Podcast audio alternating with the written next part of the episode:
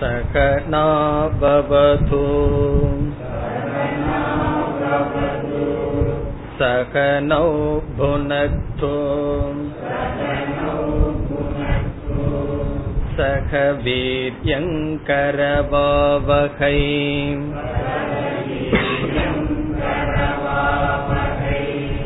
तेजस्विनावधीतमस्तु मा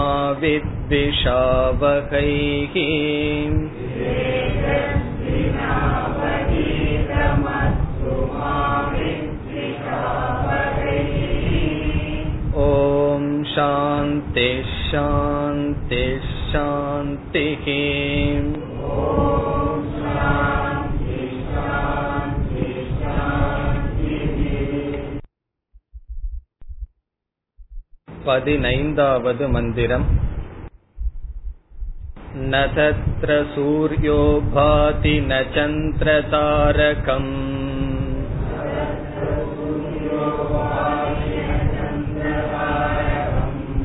नेमा विद्युतो भान्ति कुतोऽयमग्निः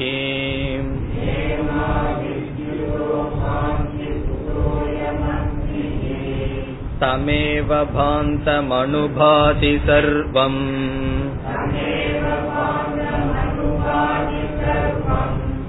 तस्य भासा सर्वमिदं विभाति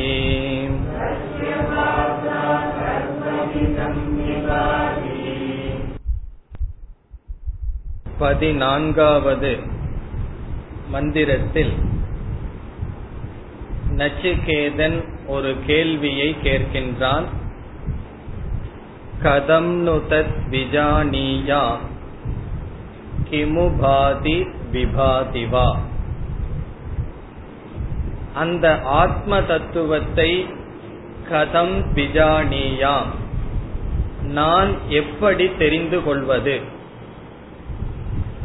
கிமு பாதி. அது ஒளிர்கின்றதா? தெளிவாக அறியப்பட முடியுமா? விபாதி அது சந்தேகமில்லாமல் புரிந்து கொள்ளக்கூடிய விஷயமாக இருக்கின்றதா? கிமு பாதி விவாதிவா எப்படிப்பட்ட ஆத்ம தத்துவம்?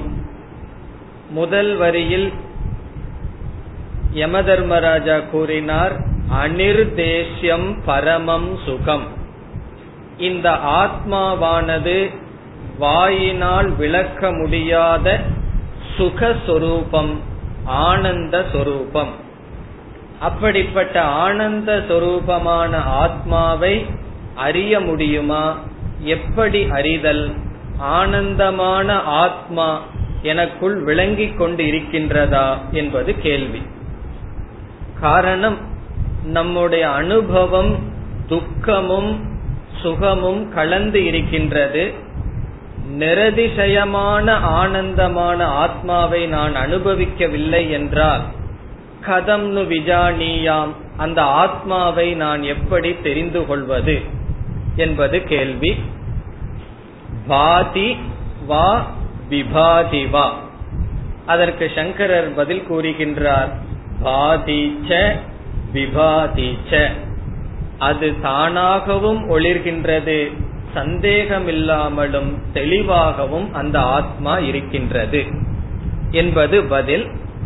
அந்த ஆனந்தமான ஆத்மாவை நம்முடைய அனுபவங்களோ அல்லது மற்றதோ விளக்காது என்று முதல் வரியில் கூறப்படுகின்றது. அதை சென்ற வகுப்பில் பார்த்தோம். நசத்திர சூரியோபாதி சத்ர என்றால் அந்த ஆனந்தமான ஆத்மாவிடத்தில் சூரியக ந பாதி. சூரியன் அந்த ஆத்மாவை ஆனந்த ஆத்மாவை விளக்காது. ந சந்திர தாரகம் சந்திரனும் நட்சத்திரங்களும் அந்த ஆத்மாவை விளக்காது. ந இமா வித்யுதக. வித்யுத் என்றால் மின்னல். இந்த மின்னல்களும் ந பாந்தி ந பிரகாஷயதி ஆத்மாவை விளக்காது. அப்படி இருக்கும் பொழுது குதக. அயம் அக்னிகி பாதி. அப்படி இருக்கும் பொழுது இந்த அக்னியானது எப்படி அந்த ஆத்மாவை விளக்க முடியும்? இதனுடைய சாரம் என்னவென்றால் ஆனந்த சுரூபமான ஆத்மாவை நம்முடைய இந்திரியங்கள் அல்லது வெளியில் உள்ள ஜோதியானது அது விளக்காது. அப்படி என்றால் ஆத்மா இருக்கின்றது என்பதற்கு என்ன சாட்சி? ஒரு பொருள் இருக்கின்றதா இல்லையா என்பதை எதை வைத்து நாம் கூறுவோம்? நம்முடைய அனுபவத்துக்கு அது வர வேண்டும். அப்பொழுதுதான் அந்த பொருள் இருக்கின்றது. இந்த அறையில் பூனை இருக்கின்றதா என்று உங்களிடம் கேட்டால் என்ன செய்வீர்கள்? எல்லா இடத்தையும் பார்த்துவிட்டு இல்லை என்று சொல்வீர்கள். காரணம் என்ன? என்னுடைய அனுபவத்திற்குள் அந்த பொருள் வராத காரணத்தினால் அது இல்லை. ஒரு கால் நான் கூறுகின்றேன் உங்களுடைய அனுபவத்திற்கும் வர வேண்டாம் அது இருக்கின்றது என்றால் பிறகு எது வேண்டுமானாலும் இருக்கலாம் எது வேண்டுமானாலும் இல்லாமல் போகலாம். இந்த உலகத்தில் ஒரு விவஸ்தையே இருக்காது. ஆகவே ஒரு பொருளை இருக்கின்றது என்று சொல்ல வேண்டுமென்றால் அனுபவத்துக்கு வர வேண்டும் ஒரு பிரமாணத்தினால் அறியப்பட வேண்டும். இங்கு சூரியனும் சந்திரனும் அக்னியும் எதுவும் ஆத்மாவை விளக்காது என்றால் இந்த ஆத்மா இருப்பதற்கு என்ன சாட்சி? இப்பொழுது நாம் இரண்டாவது வரியை பார்க்க வேண்டும். தமேவ பாந்தம் அனுபாதி சர்வம். இந்த சூரியன் சந்திரன் முதலியவைகள் ஆத்மா இருப்பதனால் ஆத்மாவை தொடர்ந்து அவைகள் அறியப்படுகின்றது அவைகள் இருக்கின்றது. ஆகவே சூரியன் சந்திரன் முதலிய பிரமாணங்கள் ஆத்மாவை விளக்காது. ஆத்மா இருப்பதனால் அவைகள் அறியப்படுகின்றது என்று ஆசிரியர் கூறுகின்றார். தம் பாந்தம் ஏவ தம் பாந்தம் என்றால் அந்த ஆனந்த ஆத்மா. ஆனந்த ஆத்மா எப்படி பாந்தம்? ஸ்வயம் பிரகாசம். ஸ்வயம் பிரகாசமாக இருக்கின்ற ஆனந்தமான ஆத்மாவை தொடர்ந்து சர்வம் அனுபாதி. சர்வம் என்றால் அனைத்தும் அனுபாதி என்றால் ஒளிர்கின்றது அதனுடைய இருப்பானது அறியப்படுகின்றது. பிறகு அதே கருத்து தஸ்ய பாசா தஸ்ய என்றால் ஆனந்த ஆத்மனக. ஆனந்தமான ஆத்மாவினுடைய பாசா அதனுடைய பிரகாசத்தினால் சர்வம் இதம் விபாதி. இவைகள் அனைத்தும் ஒளிர்கின்றது அனைத்தும் அறியப்படுகின்றது. இதம் சர்வம் என்றால் நம்முடைய அனுபவத்திற்கு வருகின்ற இந்த அனைத்து பிரபஞ்சமும் விபாதி தெளிவாக ஒளிர்கின்றது. இந்த மந்திரமானது பல கோணத்தில் விளக்கப்படலாம். முண்டகோபனிஷத்தில் இதற்கு நாம் எப்படி பார்த்தோம் என்றால் அதற்கு பார்த்த விளக்கம் வேறு. இப்பொழுது இந்த மந்திரத்திற்கு நாம் பார்த்து கொண்டிருக்கின்ற விளக்கம் வேறாக இருக்கின்றது. முண்டகோபனிஷத்தில் எப்படி பார்த்தோம் என்று ஞாபகப்படுத்திக் கொண்டு பிறகு மீண்டும் இங்கு வரலாம். சூரியன் சந்திரன் மின்னல்கள் இவைகளையெல்லாம் ஞானத்தை கொடுக்கும் கருவிகளாக நாம் அங்கு கூறினோம். இந்த சூரியன் சந்திரன் முதலியவற்றுள் நம்முடைய இந்திரியங்கள் கண் காது முதலியன நம்முடைய மனம் இவைகளையும் சேர்த்திக் கொள்ள வேண்டும். அப்பொழுது முதல் வரி எதை கூறுகின்றது? நம்மளுடைய கண் காது முதலிய ஞானேந்திரியங்கள் வெளியிலுள்ள பிரகாசம் ஆத்மாவை விளக்காது. ஆகவே முதல் வரியினுடைய சாரம் பிரமாணம் ஆத்மாவை விளக்காது. பிரமாணம் என்றால் ஞானத்தை கொடுக்கும் கருவிகள் ஆத்மாவை விளக்காது. பிறகு ஆத்மாவினால் பிரமாணங்கள் செயல்படுகின்றது என்பது இரண்டாவது வரி. தமேவ பாந்தம் சர்வம் பிரமாணம் அனுபாதி. ஆத்மா இருப்பதனால்தான் கண் செயல்படுகின்றது காது செயல்படுகின்றது சூரியன் அறியப்படுகின்றது. ஆகவே இந்த சூரியனும் கண் காது முதலிய ஞானத்தை கொடுக்கும் கருவிகள் ஆத்மாவை விளக்காது. இந்த ஆத்மாவினால் கண் காது முதலியவைகள் விளங்கிக் கொண்டிருக்கின்றது என்று நாம் அங்கு பார்த்தோம். அதே கருத்துதான் இந்த இடத்தில் ஞான சொரூபமான ஆத்மா என்பதற்கு பதிலாக ஆனந்த சொரூபமாக ஆத்மா என்று நாம் பார்க்கின்றோம். அப்படி என்றால் நாம் இந்த உலகத்தில் ஒரு பொருளை அனுபவிக்கின்றோம். கண் வழியாக ஒரு பொருளை பார்த்து இன்பத்தை அடைகின்றோம். நாக்கு வழியாக சுவைத்து இன்பத்தை அடைகின்றோம். காது வழியாக இசைகளை கேட்டு இன்பத்தை அடைகின்றோம். இப்பொழுது நம்முடைய விசாரம் இந்த இன்பம் எதிலிருந்து வருகின்றது? நாம் இன்பத்தை அனுபவிக்கின்றோம். இந்த சுகம் எதிலிருந்து வருகின்றது? நேரடியாக பார்த்தால் என்ன சொல்லுவோம்? எந்த பொருளை அனுபவிக்கின்றேனோ அந்த பொருளிலிருந்து தானே வருகின்றது. ஒரு நல்ல பாட்டை கேட்கின்றேன் இன்பமாக இருக்கின்றது. ஒருவர் என்னிடம் வந்து கேட்கின்றார் இந்த இன்பம் எதிலிருந்து வருகின்றது? நான் என்ன சொல்லுவேன்? அந்த பாட்டிலிருந்து. ஒரு பதார்த்தத்தை சாப்பிடும் பொழுது சுகம் வருகின்றது. நாம் என்ன சொல்வோம்? இன்பம் அந்த பொருளிலிருந்து வருகின்றது. சென்ற வகுப்பில் ஒரு விசாரம் செய்தோம். இன்பம் ஒரு பொருளினுடைய தன்மையாக இருந்தால் அந்த பொருள் எல்லா காலத்திலும் எல்லா மனிதருக்கும் இன்பத்தை கொடுத்து கொண்டுதான் இருக்க வேண்டும். ஒரு பொருளுக்கு இன்பம் என்கின்ற தன்மை சுவாவம் கிடையாது. அக்னி இருக்கின்றது அதனிடம் உஷ்ணம் இருக்கின்றது. அது குழந்தை தொட்டாலும் ஞானி தொட்டாலும் யார் தொட்டாலும் அது சுடும். எல்லா தேசத்திலும் எல்லா காலத்திலும். ஆகவே என்ன சொல்கின்றோம்? உஷ்ணம் அக்னியின் சொரூபம் அக்னியின் இயற்கை. அதே போல எதையாவது ஒரு பொருளை நம்மால் காட்ட முடியுமா? அந்த பொருளை அணுகினால் சுகம். எல்லோருக்கும் எல்லா காலத்திலும் எல்லா இடத்திலும் ஒரு பொருளை காட்டி அந்த பொருளை அணுகினால் சுகம் கிடைக்கும் என்று சொல்ல முடியுமா? கண்டிப்பாக முடியாது. ஒருவனுக்கு ஒரு பொருள் சுகமாக தெரிகின்றது அவனுக்கே கொஞ்ச காலத்திற்கு பிறகு அதே பொருள் துக்கமாக தெரிகின்றது. அல்லது ஒருவனுக்கு ஒரு பொருள் சுகமாக தெரிகின்றது அதே காலத்தில் இனி ஒருவனுக்கு அந்த பொருளானது துக்கமாக தெரிகின்றது. நமக்கு எது சுகம் என்று நினைக்கின்றோமோ அந்த பொருள் மற்றவர்களுக்கு துக்கத்தை கொடுப்பதனால் நாம் என்ன புரிந்து கொள்ள வேண்டும்? அந்த பொருளில் சுகம் இருப்பதற்கு வாய்ப்பில்லை. அந்த பொருளில் சுகம் இல்லை காரணம் என்ன அந்த பொருளில் சுகம் இருந்தால் எல்லோருக்கும் சுகம் எல்லா காலத்திலும் கொடுத்து கொண்டே இருக்க வேண்டும். அப்படி ஒரு பொருள் கிடையாது. அதனாலதான் நம்ம வந்து எல்லா பொருளுக்கும் பெயர் இருக்கு. விதவிதமான பக்ஷணங்களுக்கும் கூட பெயர் இருக்கு. ஒரே மாவா இருந்தாலும் இட்லின்னு ஒரு பேரு தோசைன்னு ஒரு பேர்.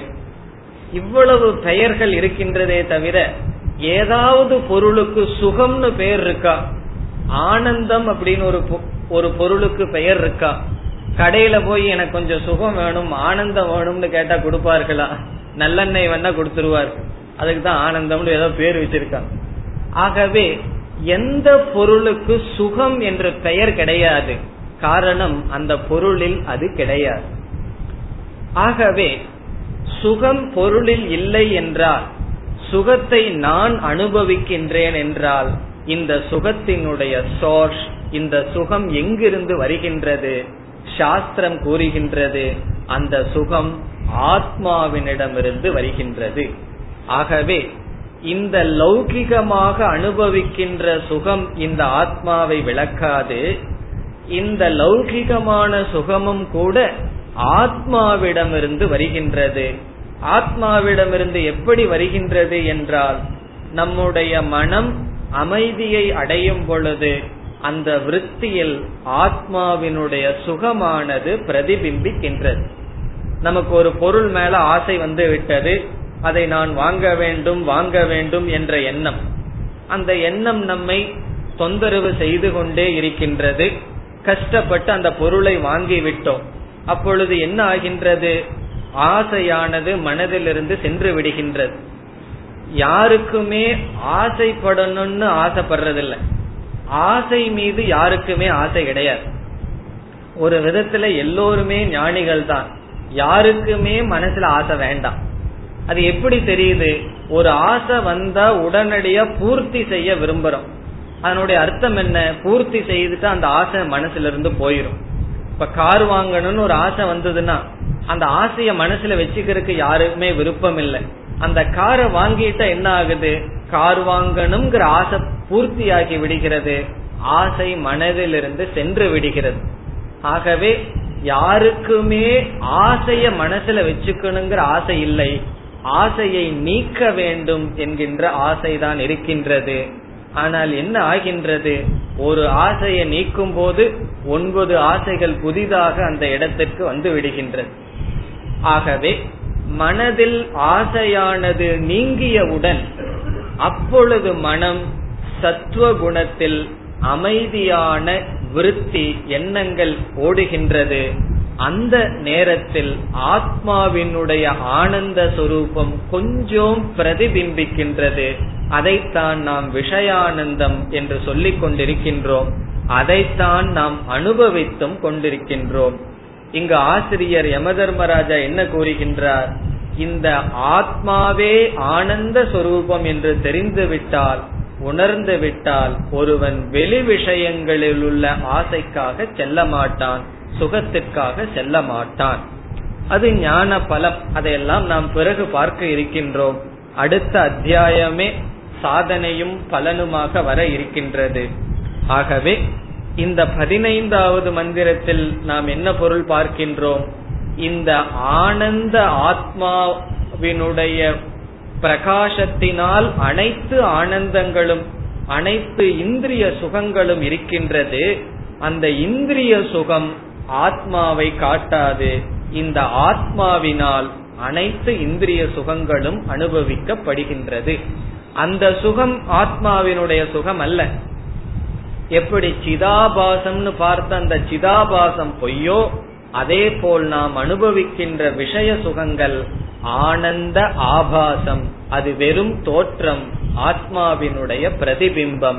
நான் யார் என்றால் அனுபவத்திற்குள் வராத அனுபவம் சொரூபமாக இருக்கின்ற ஆத்மா. அந்த ஆத்மா எப்படி இருக்கின்றது? தஸ்ய பாசா சர்வமிதம் விபாதி. இந்த உலகத்தில் இருக்கின்ற எல்லா சுகங்களும் அந்த ஆத்மாவினுடைய பிரகாசத்தினால் விதவிதமாக தோன்றுகின்றது. நச்சிகேதனுடைய கேள்விக்கு இங்கு யம தர்மராஜா சுருக்கமாக பதிலை கொடுத்து இந்த அத்தியாயத்தை முடிக்கின்றார். அடுத்த அத்தியாயத்திற்கு செல்வதற்கு முன் இந்த அத்தியாயத்தினுடைய சாரத்தை பார்ப்போம். இரண்டாவது அத்தியாயத்தில் நாம் இரண்டாவது வள்ளியை முடித்துள்ளோம். புறமேகாதசத்வாரம் அஜஸ்ய அவக்ரச்சேதசக என்று மந்திரம் துவங்கியது. முதலாவது மந்திரத்திலிருந்து ஐந்தாவது மந்திரம் வரை ஜீவனுடைய சொரூபம் விளக்கப்பட்டது. ஒன்றிலிருந்து ஐந்து வரை ஜீவஸ்வரூபம் ஜீவாத்மாவினுடைய தன்மையானது விளக்கப்பட்டது. அது எப்படி விளக்கப்பட்டது என்றால் முதல் மந்திரத்தில் நம்முடைய சரீரத்தை ஆசிரியர் ஒரு சித்தி ஒரு நகரமாக கூறினார். இந்த நகரத்திற்கு உள்ளே வசிக்கின்ற சுவாமி ஜீவாத்மா என்று அறிமுகப்படுத்தப்பட்டது. அப்படிப்பட்ட ஜீவாத்மாவை அனுஷ்டாய ஆழ்ந்து அறிந்து தியானித்து விமுக்தச்ச விமுச்சியதே என்ற ஞான பலனும் கூறப்பட்டது. இந்த முதல் மந்திரத்தில் இந்த சரீரத்திற்குள் இருப்பவன் ஜீவாத்மா என்று சொல்லிவிட்டால் மற்றதற்குள் யார் இருக்கிறார்கள்? சூரியனுக்குள் சந்திரனுக்குள் அல்லது சொர்க்கத்தில் அங்கு யார் இருக்கிறார்கள் என்றால் இரண்டாவது மந்திரத்தில் சர்வ புறவர்த்தி எல்லா சரீரத்திலும் அதே ஆத்மாதான் என்று காட்டப்பட்டது. இந்த முதல் இரண்டு ஸ்லோகத்தில் சரீரம் ஒரு சரீரமாகட்டும் அனைத்து சரீரமாகட்டும் அதற்குள் வீற்றிருப்பது ஒளிர்வது ஆத்மா. இனி மூன்றாவது மந்திரமும் நாலாவது மந்திரமும் அன்வய வெதிரேக நியாயப்படி ஜீவாத்மாவினுடைய தத்துவம் விளக்கப்பட்டது. ஞாபகம் இருக்க வேண்டும். ஞாபகம் உங்களுக்கு இல்லைனாலும் புஸ்தகத்திலேயாவது அந்த ஞாபகம் இருக்கும். என்ன அன்வயம் வெதிரேகம்? ஒரு பொருள் இருக்கும் பொழுது இனியொரு பொருள் இருந்து ஒரு பொருள் இல்லாத பொழுது இனியொரு பொருள் இல்லை என்றால் எந்த பொருள் இருக்கும் பொழுது இனியொரு பொருள் இருந்ததோ அந்த பொருளுக்கு இந்த பொருள் காரணம். இதுதான் அன்வயம் வெதிரேகம் என்றால் என்ன? இது இருக்கும் பொழுது அது இல்லை அந்த இல்லாதது வெதிரேகம். எப்பவுமே ஒரு ஒரு கருத்தை வந்து அப்டிராக்டா சொன்னா அப்படித்தான் இருக்கும். உதாரணமா சொன்னா நமக்கு புரிந்துவிடும். நமக்கு தான் வேதாந்தத்துல ரொம்ப உதாரணம் இருக்கு. ரெண்டு உதாரணம் இருக்கு. பானை ஒன்னு இருக்கு பாம்பு ஒன்னு இருக்கு. களிமண் இருக்கும் பொழுது பானை இருக்கின்றது. களிமண்ணை எடுத்து விட்டால் பானை இல்லை. ஆகவே களிமண் பானைக்கு காரணம். அதே போல இங்கு என்ன ஆசிரியர் கூறுகின்றார்? ஆத்மா இருக்கும் பொழுது பிராணன் அபானன் இவைகள் செயல்படுகின்றது. நம்ம மூச்சு விட்டுட்டு இருக்கோம் இந்த ஆத்மாவினுடைய சிதாபாசம் இல்லை என்றால் இந்த மூச்சானது விடப்படுவதில்லை. ஆகவே இந்த ஆத்மாவானது இந்த சரீரத்தினுடைய ஸ்திதிக்கு காரணம். பிறகு இரண்ட நான்காவது ஸ்லோகத்தில் வெதிரேகமாக சொன்னார் இந்த சரீரத்திலிருந்து தேகியானவன் சென்று விட்டால் கிமத்திர பரிசிஷ்யதே அங்கு என்ன எஞ்சி இருக்கின்றது? நம்ம இறந்ததற்கு பிறகு நம்ம பெயரையும் கூட சொல்ல மாட்டார்கள். நமக்கு எல்லாம் காமன ஒரு ஒரு பெரிய பொதுவான பெயர் வந்துடும் அது பிணம் கிடக்குதுன்னு சொல்லுவார்கள். நம்முடைய பெயரையும் கூட கூற மாட்டார்கள். மதிப்பும் கூட நமக்கு அப்பொழுது இருக்காது. ஆகவே தேகாத் விமுச்சியமானசிய இந்த தேகத்திலிருந்து சென்று விட்டால் என்ன இருக்கின்றது என்ற கேள்வியிலிருந்து ஆத்மா இருப்பதனால் சரீரம் ஸ்திதி இருக்கின்றது. ஆத்மா இல்லை என்றால் சரீரம் இல்லை என்று கூறினார். பிறகு ஐந்தாவது மந்திரத்தில் இந்த அன்வய வெதிரேகத்தை நம்ம தப்பாவும் பயன்படுத்தலாம். ஏன்னா பிராணன் இருக்கும் பொழுது நான் இருக்கேன். பிராணன் இல்லை அப்படின்னா நான் இல்லை. எதுக்கு புதுசா கண்ணுக்கு தெரியாத ஆத்மாவை போய் நீங்கள் கூறுகிறீர்கள்?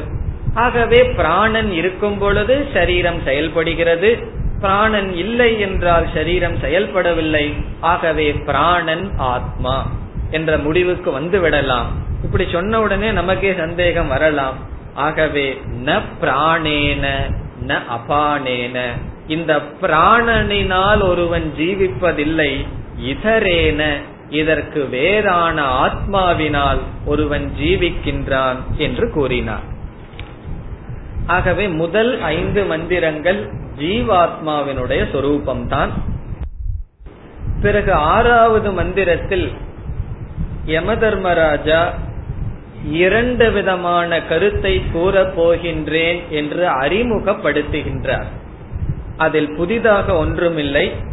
நான் இரண்டு கருத்தை கூறுகின்றேன் என்று அறிமுகப்படுத்துகின்றார். இரண்டாவது வரியில் கூறுகின்ற கருத்து ஒரு ஜீவனானவன் இறைவனை பற்றிய ஞானத்தை அடையாமல் அறியாமையிலேயே இருந்து இறந்து விட்டால் அவனுடைய கதி என்ன? யதாச்ச மரணம் பிராபிய ஆத்மா பவதி. ஒருவன் அறியாமையில் இருந்து இறந்து விட்டால் அவன் எங்கு செல்கின்றான் என்று நான் கூறுகின்றேன். பிறகு சனாதனம் பிரம்ம குஹ்ய பிரவக்ஷாமி என்றும் உள்ள பிரம்ம தத்துவத்தை நான் மீண்டும் கூறுகின்றேன் என்று கூறினார். ஏழாவது மந்திரத்தில் அறியாமையில் இருக்கின்ற ஜீவன் மரணமடைந்தால் அவனுடைய நிலை என்ன என்று கூறுகின்றார். யோனிமன்யே பிரபத்யந்தே ஷரீரத்வாய தேகினக என்று இரண்டு விதமான கதி சொல்லப்படுகின்றது. அதாவது பல கதி நம்ம பார்த்தோம் இந்த இடத்துல. அதோ கதி முதல் கொண்டு பல கதியை நம்ம பார்த்தோம். ஒரு ஜீவன் நல்ல உபாசனை தபஸ் செய்திருந்தால் பிரம்மலோகத்திற்கு செல்கின்றான். தர்மமாக வாழ்ந்திருந்தால் சொர்க்கலோகத்திற்கு செல்கின்றான். பாப புண்ணியம் சமமாக இருந்தால் மனித சரீரத்தை அடைகின்றான். பாபம் அதிகமாக இருந்தால் மிருகங்கள் மரம் செடி முதலிய சரீரங்களை அடைகின்றான். பிறகு நரகம் முதலிய லோகங்களுக்கு செல்கின்றான் என்றெல்லாம் நாம் பார்த்தோம். இதனுடைய சாரம் என்னவென்றால் இது இறப்பு என்பது ஒருவனுடைய முடிவல்ல அது ஒரு உறக்கத்திற்கு சமம். இறந்ததற்கு பிறகும் அவனுடைய பாப புண்ணியத்தினுடைய வழியில் அவன் பிரயாணம் செய்கின்றான். இனி எட்டாவது மந்திரத்திலிருந்து பதினோராவது மந்திரம் வரை ஜீவ ஈஸ்வர ஐக்கியம் சொல்லப்படுகின்றது.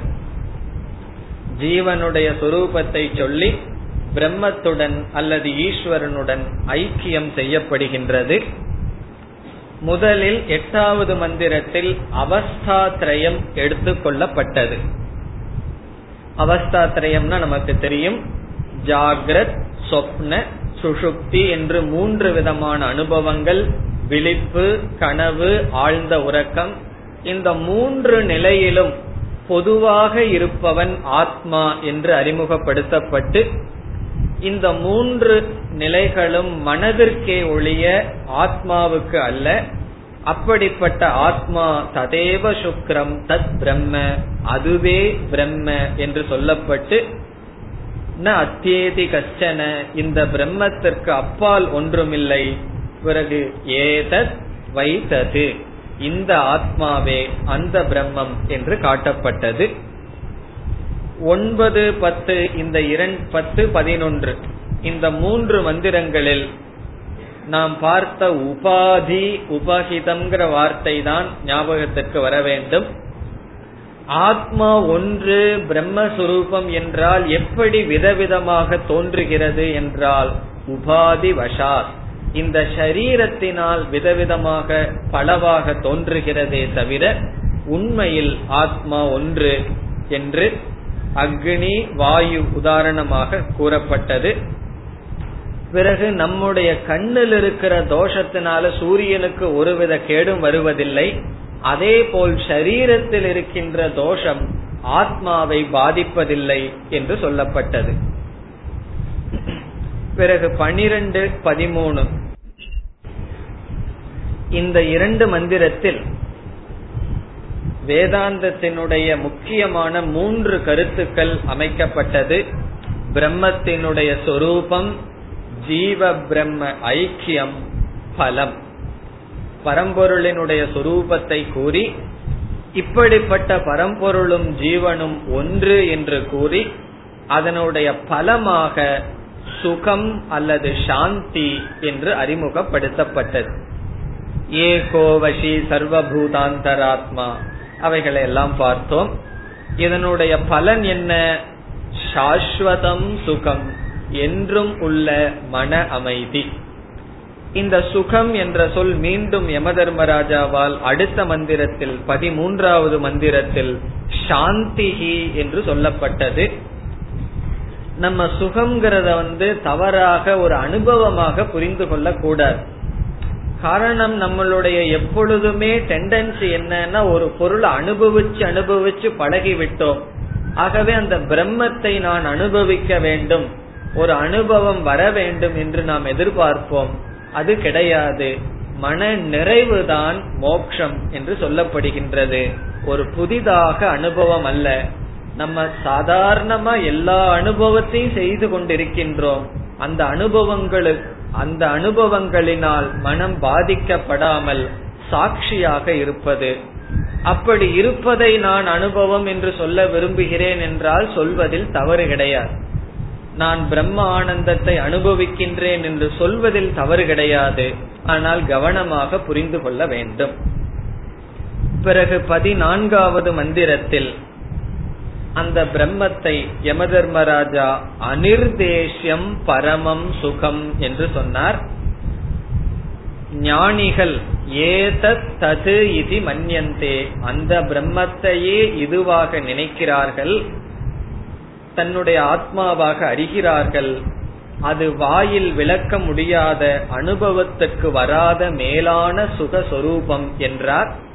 உடனே நச்சிகேதன் கேள்வியை கேட்டான் கதம் நு தத் விஜானியாம் அந்த சுகமான பிரம்மத்தை எப்படி தெரிந்து கொள்ள வேண்டும் என்றால் அதற்கு பதிலாக பதினைந்தாவது மந்திரத்தில் ஒரு அனுபவத்தினால் தெரிந்து கொள்ள முடியாது.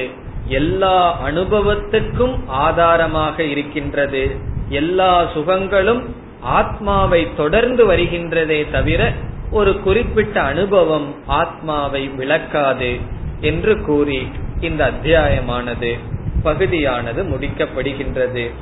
இனி இரண்டாவது அத்தியாயத்தில் மூன்றாவது வள்ளி அதாவது கடைசி பகுதி.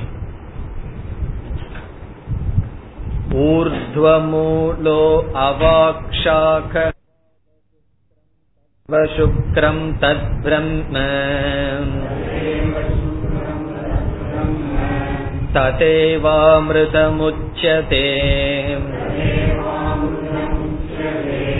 तस्मिन् लोकाश्रिताः सर्वे तदु नात्येति कश्चन एतद्वैतत्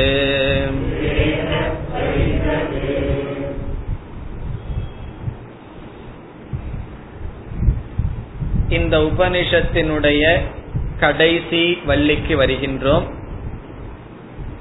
இந்த கடைசி வள்ளியில் மூன்று கருத்துக்கள் வர இருக்கின்றது. ஒன்று மீண்டும் பிரம்மத்தினுடைய சொரூபம் விளக்கப்படுகின்றது. ஈஸ்வரனுடைய தத்துவம் அல்லது பிரம்மஸ்வரூபம் மீண்டும் விளக்கப்படுகின்றது. மீண்டும்னு சொல்லணும். காரணம் பிரம்மஸ்வரூபம் இங்கு சொல்லப்படுகிறதுன்னு சொன்னா இப்ப இதுவரைக்கும் சொன்னது என்ன சொரூபம்ங்கிற கேள்வி வந்துடும் ஆகவே ஏற்கனவே கூறிய பிரம்மஸ்வரூபம் மீண்டும் விளக்கப்படுகின்றது. காரணம் என்ன? அதுதான் உபனிஷத்தினுடைய தாத்பரியம். உபனிஷத்தினுடைய தாத்பரியம் தாத்பரியம் என்றால் மைய கருத்து. இதுதான் என்று எப்படி உபனிஷத் சொல்லும்? அந்த காலத்துல எல்லாம் அண்டர்லைன் எல்லாம் பண்ண முடியாது. ஒரு முக்கியமான போர்ஷன் வந்ததுன்னா நம்ம என்ன செய்வோம்? அண்டர்லைன் பண்ணி வச்சுக்குவோம். இந்த அண்டர்லைன்கிறது தான் திரும்ப திரும்ப சொல்லுவது. ஒருவருடைய வீட்டுக்கு போறோம் ஒரு காரியத்துக்காக போறோம் அந்த காரியத்துக்காக போன உடனே அதை பத்தியே அதிக நேரம் பேசுவோம். வேற ஏதாவது வார்த்தாலாபம் ஏதாவது பேசினாலும் கூட நான் இதுக்காக வந்தேன் இதுக்காக வந்தேன்னு அதை அதையே நாம் திருப்பி சொல்வது எதை காட்டுகின்றது என்றால் அதில்தான் தாத்பரியம். அதுதான் முக்கியம் என்பதை காட்டுகின்றது. ஆகவே மீண்டும் பிரம்மஸ்வரூபம் வர இருக்கின்றது. இரண்டாவதாக வருவது சில சாதனைகள். இந்த ஞானத்துக்காக ஞான நிஷ்டைக்காக சில சாதனைகள். நிதித்தியாசனமாக சில நல்ல ஸ்லோகங்கள் வர இருக்கின்றது. இங்கு யமதர்மராஜா நிதித்தியாசனம் என்கின்ற சாதனையை கூற இருக்கின்றார். ஏன் நிதித்தியாசனத்தை இங்கு கூற வேண்டும்? ஞானத்தை சொல்லி சொல்லப்பட்டு விட்டது. இதுதான் அறிவு என்று பிரம்ம ஞானம் கூறப்பட்டு விட்டது. அந்த ஞானத்தில் நிஷ்டை அடைய வேண்டும் என்றால் என்ன செய்ய வேண்டும் என்ற நிதித்தியாசன நல்ல ஸ்லோகங்கள் வர இருக்கின்றது. பிறகு இறுதியாக எதை கூறி முடிக்க வேண்டும்? நீங்களே கூறலாம் பலம் பிரயோஜனம். இந்த ஞானத்தினுடைய பலம் என்ன? என்ற கருத்தும் வர இருக்கின்றது. நல்ல அழகான சில ஸ்லோகங்கள் பலனை விளக்குகின்ற ஸ்லோகங்களும் இந்த பகுதியில் இருக்கின்றது. ஆகவே பிரம்மத்தினுடைய சொரூபம் சில சாதனைகள் பல சுருதி பிரயோஜனம் இந்த மூன்று கருத்துக்கள் வர இருக்கின்ற மந்திரங்களில் இருக்கின்றது. இப்பொழுது முதல் மந்திரத்திற்குள் செல்லலாம். முதல் மந்திரம் பிரம்மஸ்வரூபம் பிரம்மஸ்வரூபத்தை விளக்குகின்ற மந்திரம்.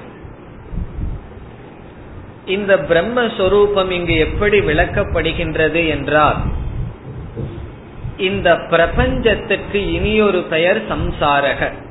நம்மளுடைய சரீரம் முதல் கொண்டு படைக்கப்பட்ட எல்லாத்துக்கும் சம்சாரம் என்று ஒரு பெயர். அல்லது மனதில் அனுபவிக்கின்ற துக்கத்துக்கும் சம்சாரம் என்று பெயர்.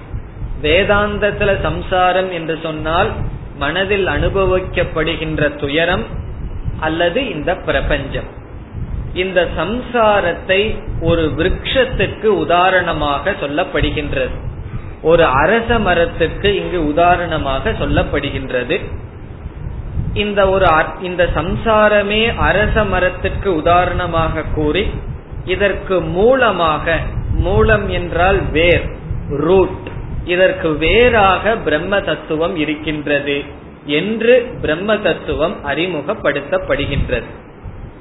இந்த ஸ்லோகத்திலிருந்துதான் பகவான் கீதையில் பதினைந்தாவது அத்தியாயத்தில் இந்த ஸ்லோகத்தை வைத்துக் கொண்டுதான் அங்கும் இதே கற்பனை செய்கின்றார். ஊர்துவமூலம் என்று பதினைந்தாவது அத்தியாயத்தில் கீதையில் வருவதற்கு இந்த ஸ்லோகம்தான் மூலம் அல்லது காரணம். குறிப்பாக கடோபனிஷத்திலிருந்து பல ஸ்லோகங்களை பகவான் எடுத்து கையா கையாளுகின்றார் பகவத்கீதை. அங்கு பகவான் சற்று அதிகமாக விளக்குகின்றார். இங்கு உபனிஷத்தில் ஒரே ஒரு வரிதான் ஊர்துவ மூலக அவாக்ஷாக அஸ்வத்தக என்றுதான் சொல்லப்படுகின்றது. முதல் வரிக்கு சென்றால் ஊர்துவ மூலக இந்த ஊர்துவ மூலக என்ற வார்த்தை சம்சாரத்துக்கு அடைமொழி. இந்த சம்சாரம் இந்த பிரபஞ்சம் எப்படி உள்ளது? மூலம் என்றால் வேர் அல்லது காரணம். ஊர்துவம் என்றால் பிரம்ம இந்த இடத்துல ஊர்துவங்கிற வார்த்தைக்கு பிரம்மன் அல்லது பரம்பொருள் அல்லது ஈஸ்வரன் என்று பொருள் கொள்ள வேண்டும். ஊர்துவ மூலக என்றால் ஈஸ்வரனை வேறாக கொண்டுள்ளது இந்த சம்சாரம்.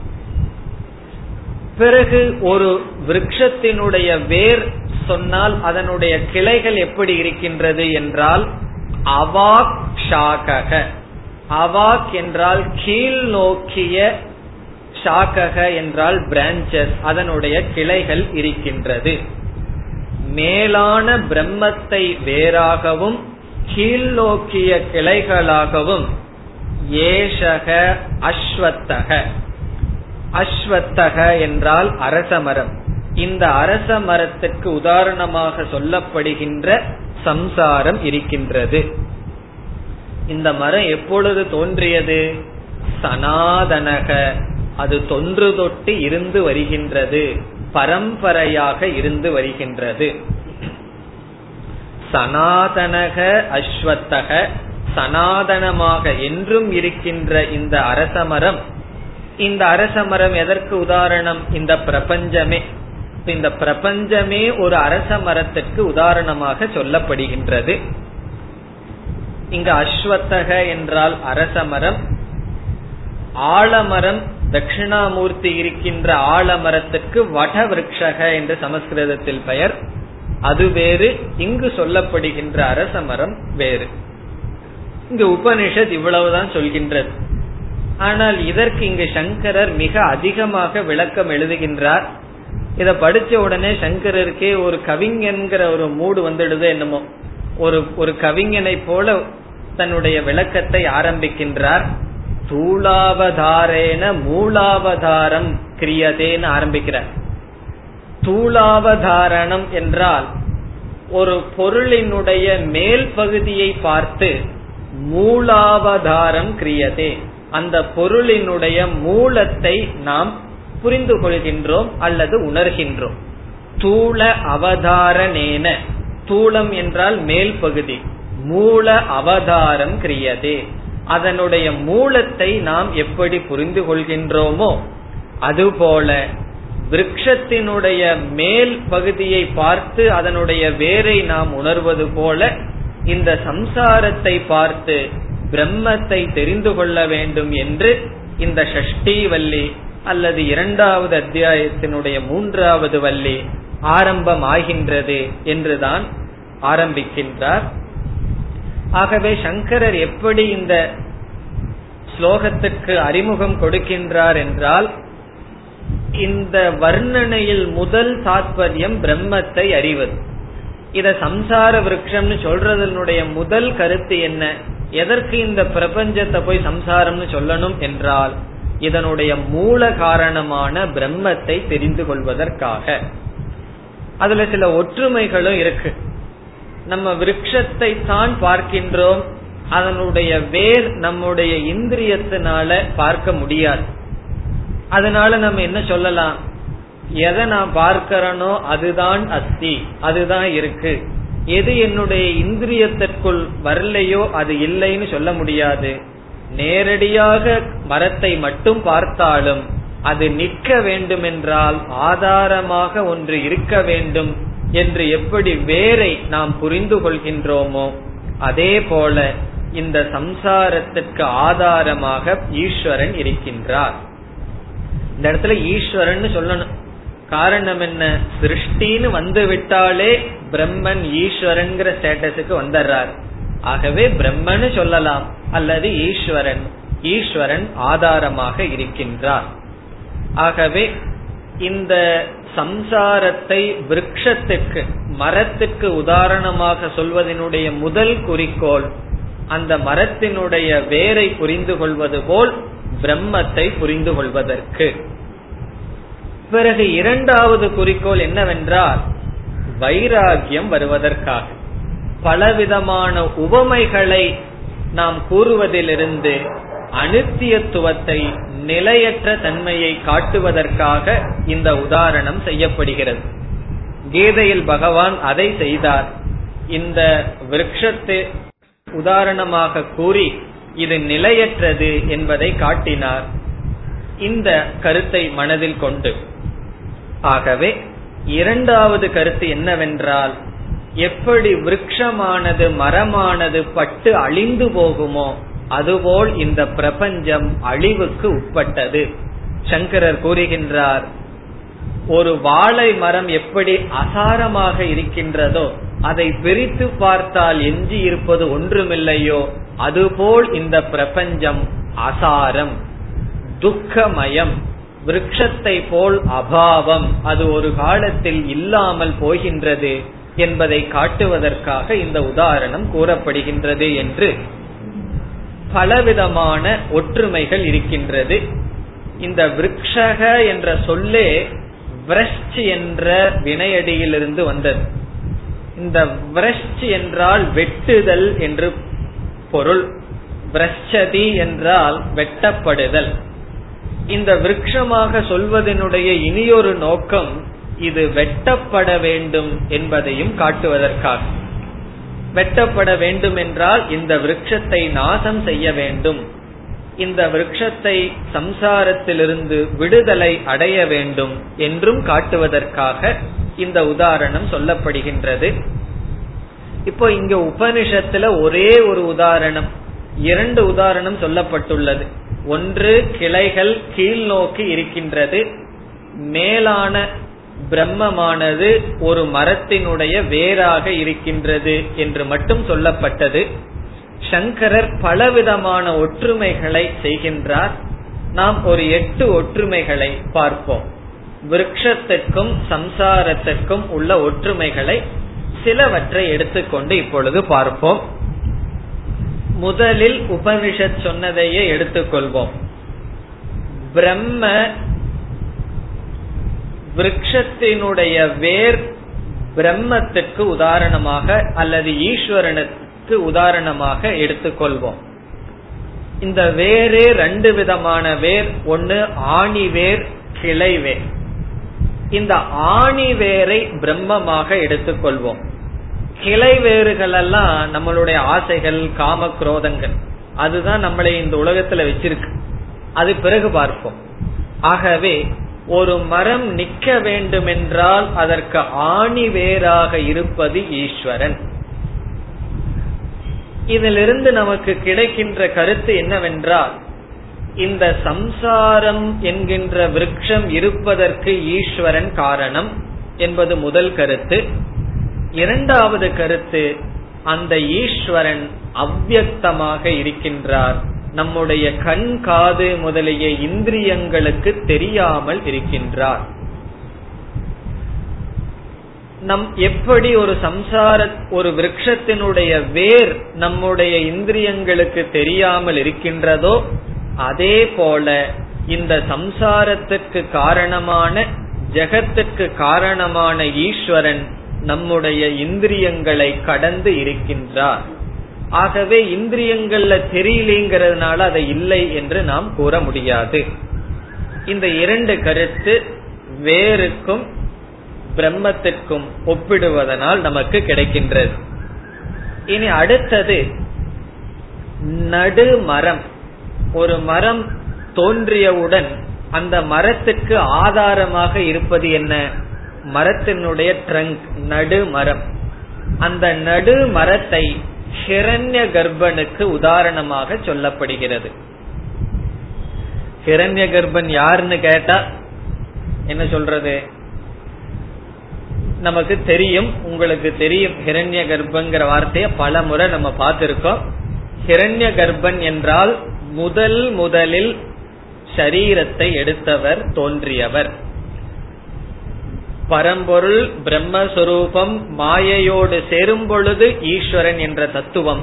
அந்த ஈஸ்வரன் முதலில் தன்னை தோற்றுவிப்பது ஹிரண்ய கர்ப்பஸ்வரூபம் சூக்ம பிரபஞ்சம் சூக்ம சரீரங்கள் சூக்ம பூதங்களுடன் யார் இருக்கிறாரோ அந்த தத்துவத்திற்கு ஹிரண்ய கர்ப்பன் காரணம் என்னவென்றால் எல்லா தேவதைகளினுடைய சாரம் ஹிரண்ய கர்ப்பன் அந்த ஹிரண்ய கர்ப்பன் தான் அனைத்து மண்டலத்திற்கும் ஆதாரமாக இருக்கின்றார் முதலில் வெளியே தோன்றியுள்ளார்.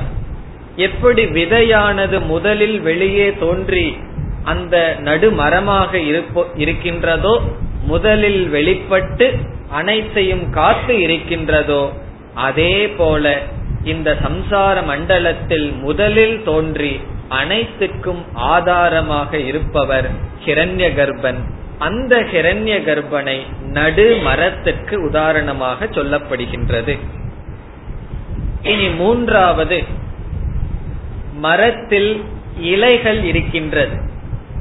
அந்த இலைகளை வேதத்தினுடைய கர்ம காண்டத்துக்கு உதாரணமாக சங்கரர் கூறுகின்றார். மரத்தினுடைய இலைகள். கர்ம காண்டத்திற்கு உதாரணம். எப்படி இந்த உதாரணம் பொருந்தும்? ஒரு மரம் செழிப்பாக இருக்க வேண்டும் என்றால் அதற்கு இலைகள் தேவை. ஒரு மரம் மரம் வளர வேண்டும் என்றால் வர வர இலைகளை எல்லாம் கட் பண்ணிட்டே இருந்தோம்னு வச்சுக்கோ அந்த மரம் வளருமா?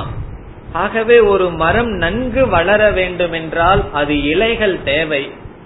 ஒரு மரத்தினுடைய வளர்ச்சிக்கு எப்படி இலைகள் தேவையோ அதே போல ஒருவனுடைய சம்சாரத்தினுடைய வளர்ச்சிக்கு காரணம் வேதத்தினுடைய கர்மகாண்டம். வேதத்தினுடைய கர்மகாண்டத்தையே சங்கரர் என்ன சொல்லிட்டார்? அதனாலதான் சம்சாரம் வளர்ந்துட்டு இருக்குன்னு சொல்லிட்டார்.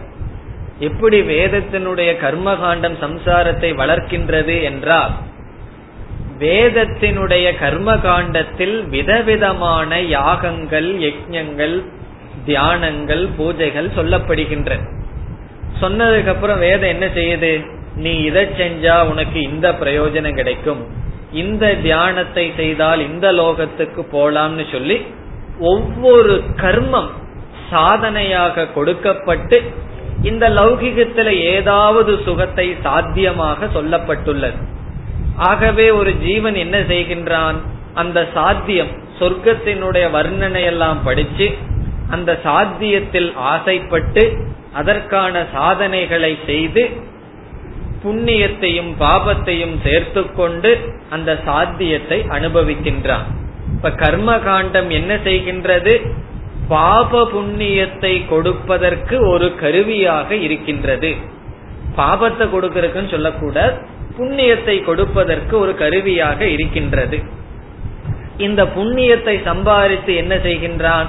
புண்ணியத்தை தீர்க்கணும்னு சொன்னா நமக்கு சரீரம் தேவை.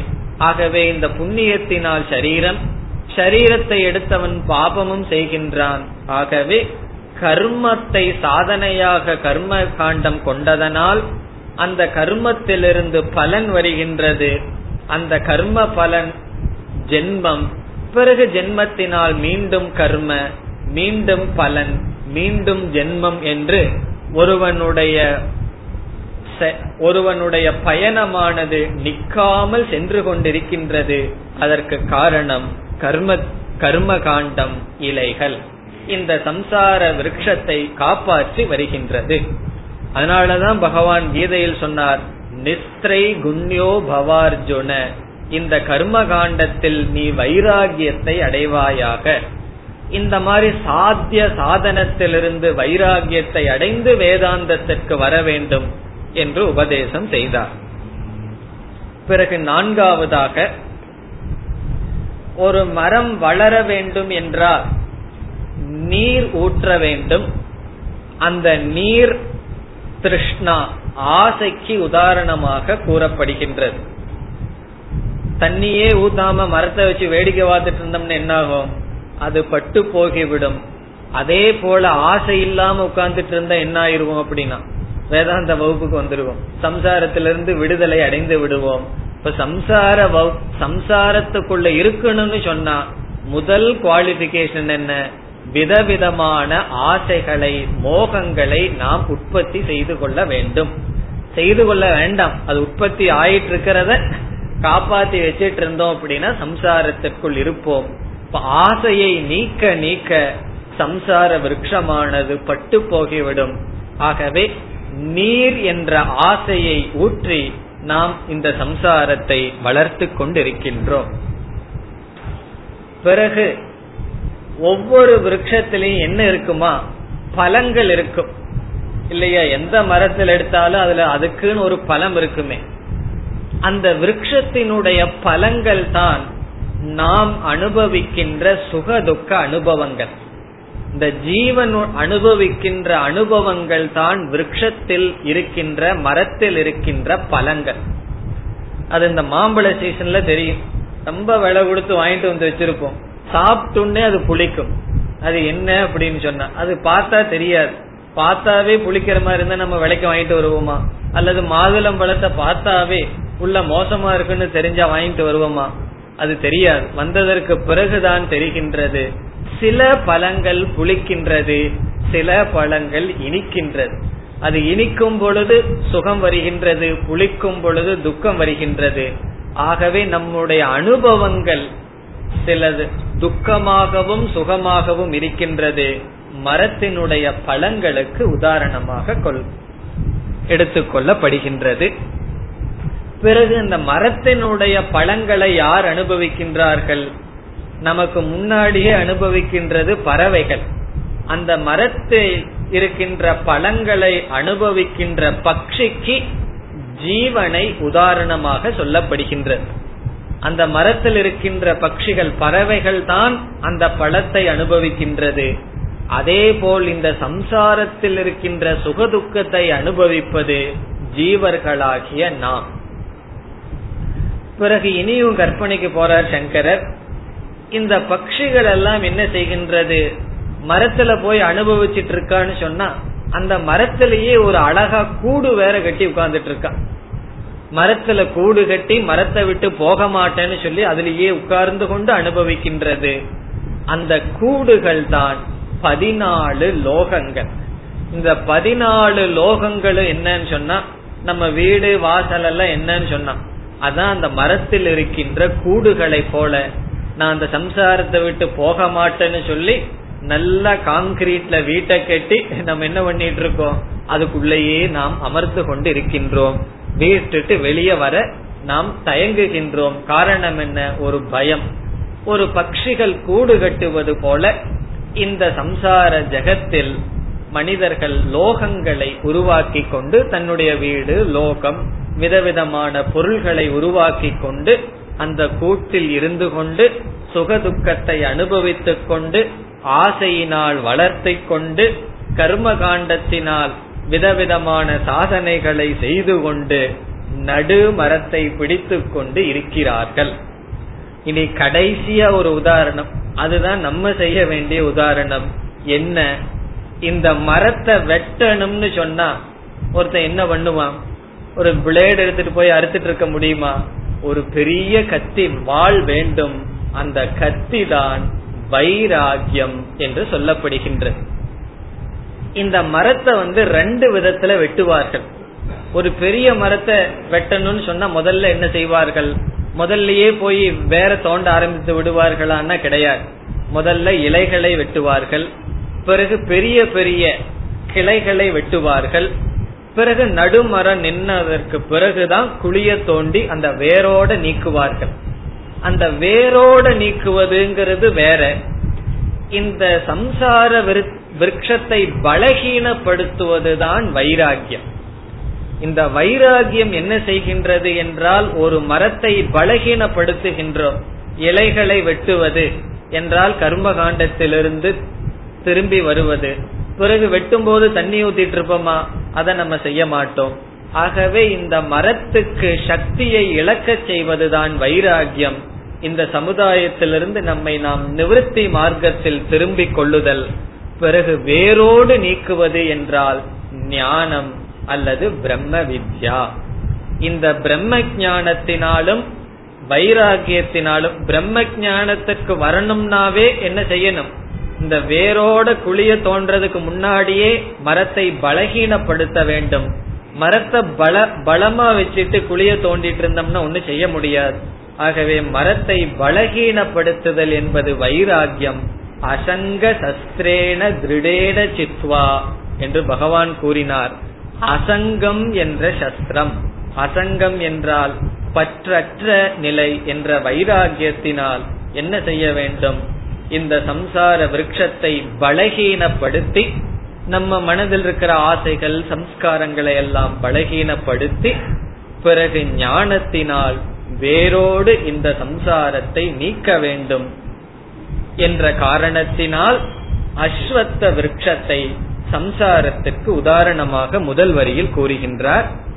இந்த சம்சார விரக்ஷத்துக்கு ஆதாரமாக எது இருக்கின்றதோ ததேவ சுத்தம் ததேவ சுக்ரம் தத் பிரம்ம என்று அந்த பிரம்மத்தை இரண்டாவது வரியில் அறிமுகப்படுத்துகின்றார். அதை அடுத்த வகுப்பில் பார்ப்போம். ஓம் போர் நமத போர் நமிதம் போர் போர் நமுதச்சதேம் பூர்ணய பூர்ணமாதாய பூர்ணமேவாவசிஷ்யதேம். ஓம் சாந்தி சாந்தி சாந்தி